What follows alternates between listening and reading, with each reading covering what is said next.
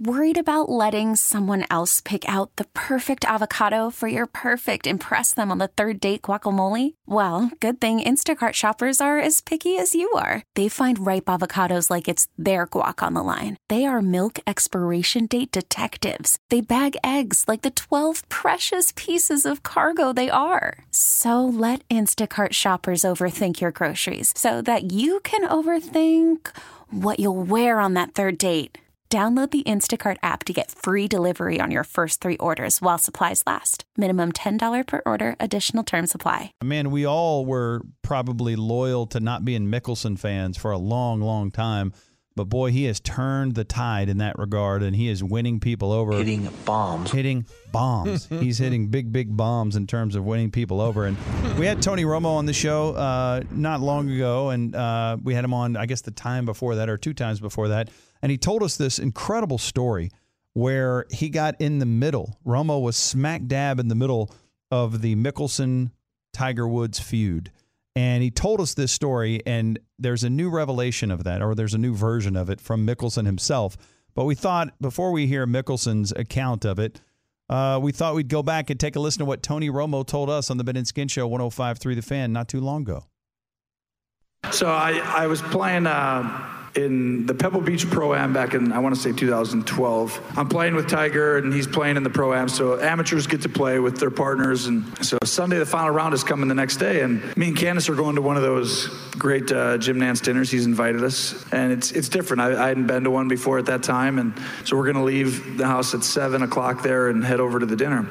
Tiger texts me. He's like, hey, we're playing, uh, we're teeing off tomorrow at you know 9:30. I was like, all right, sounds good. It's like, who we playing with? And he's like, we're playing with Phil Mickelson. And I was like, oh, that's kind of cool. I mean, it's a rivalry here. You know, I got they got this match and they've had this career. You know, it's like Jack and Arnie or, and I go to the dinner and I show up and uh, first thing I understand was I'm dressed like, you know, Ben is tonight, you know, in jeans, and you look fine. It's, it's not a big deal.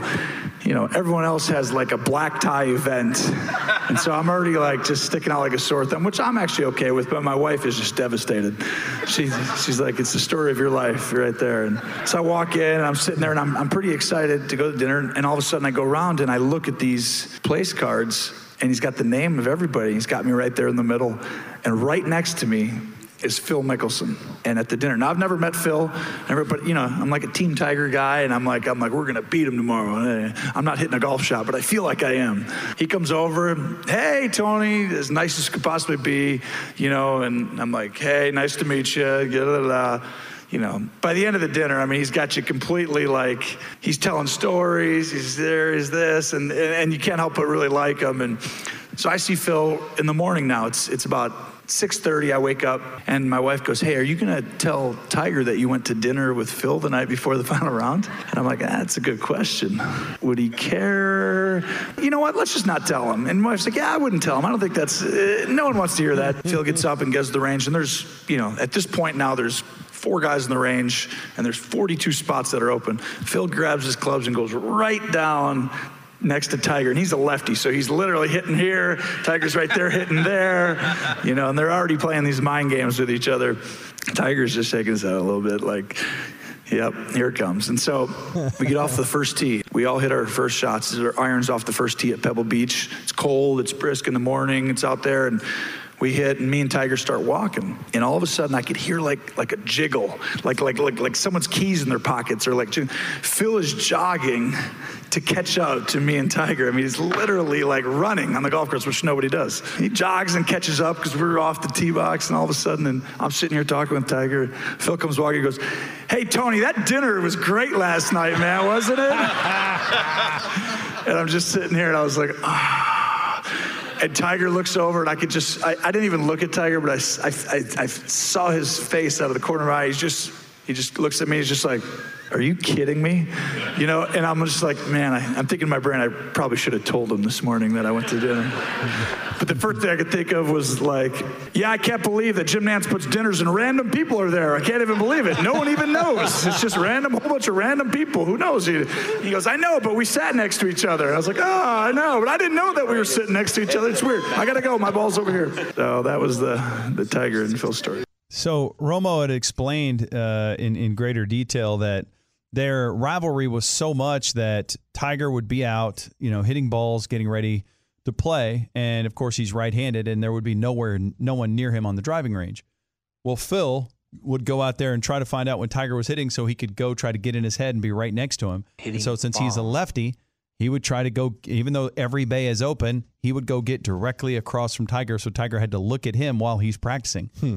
And like their competition was super fierce. And so that was really, really awkward. The fact that Romo went and had dinner and didn't tell Tiger. Man, it seems like Phil's kind of like a likable jerk. You know, Yeah, it's kind of like he's a horse's ass. yeah. All right. That- that's kind of like the whole like uh that's the whole, the whole golf thing that old guys do. They kind of just go and do things like that. I think he's, you know, before I heard all that and I thought, man, that's a what a what a kind of a butthole, you know, butthole maneuver.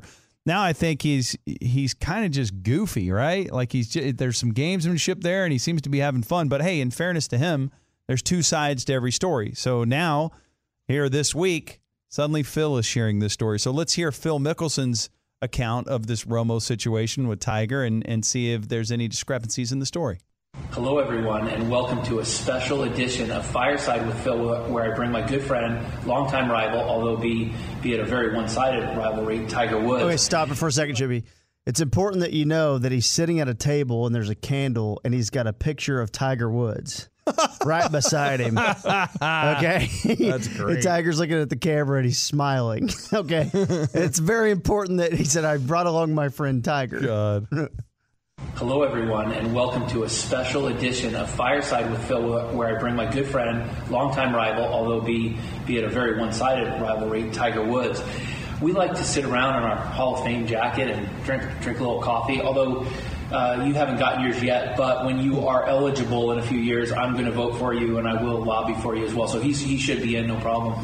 But we like to tell stories, and he's beaten me so many times that I like to focus on the three times that I've gotten the better of him.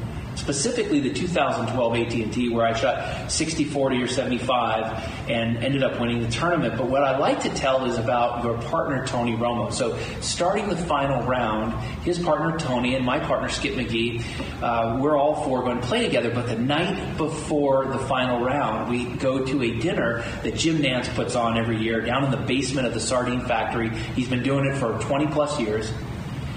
About 20 people show up, and his partner Tony Romo is there, and Jim seats us next to each other. And we had a great time. We laughed and told stories and talked football and had just a great night. His wife was wonderful, and we, we just had a really good time. So the next morning, Tony knows that this is going to bother Tiger, that we had dinner together. So he tells his caddy, Don't mention it, don't bring it up, don't say a word. I also know that this is going to bother him. So we all tee off on the first hole, and as we're walking down, I stand back about 20 yards, and Tiger and Tony off they go. And I yell, Hey, Tony! Tony! That was such a great night last night, man. That was awesome. Tiger, do you remember the stare you gave him?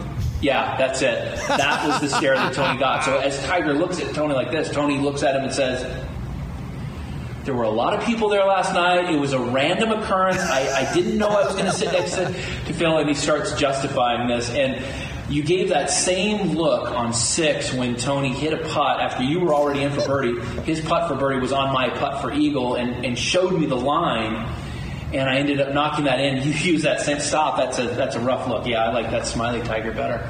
But anyways, I ended up uh, finally getting the better of you. It took me 15 years to, to get one up on you, and uh, we had a good time. I, lo- I love all this, and you know the the place where it was sort of revealed was that TN. It wasn't the actual TNT special; it was the HBO special leading up to it, Yeah. where they did. They sat down with Tiger and they sat down with Phil and they told all those stories Just before the one on one? Yeah, it was like an HBO special. It was kind of leading up to it to promote that, uh, or maybe it was on Showtime. I can't remember. It was on one of the premium. It was on HBO, yeah. HBO, and it was so wildly entertaining that you kind of saw. I mean, it reminds me just of uh, you know when you go play golf with your friends, they all talk trash to each other like this, Right, And right. it's and it's really like Phil comes off a certain way, but I think in that circle they're all just so hyper competitive. It's no different than you talking trash with your friends. Yeah, I, I think so. Uh, and that's what I like about it. I love peeling this curtain back. And to me, it makes Mickelson likable, Yeah. which seemed like an impossible feat not too long ago. I mean. I, I didn't picture him as a guy who could be goofy and not take himself too seriously. And he's the one who's kind of trying to mess with Tiger to quit being so serious, dude. Why are you freaking out about all this? Right. I love the idea too. Tiger and Phil are like so competitive, and they've got to play this tournament with a partner. Now they're going up against each other, but their partners are just uh, for the celebrity pro am thing. And Romo's in the middle of it, and he's got a putt, and he shows Phil the line, and feels like, "Thanks, Tony, appreciate it." And Tiger's Tony like, "You're Romo." helping. You're on my team, but you're helping the enemy." What are you doing, Tony? Yeah. He, Tiger felt like he got conned. I bet.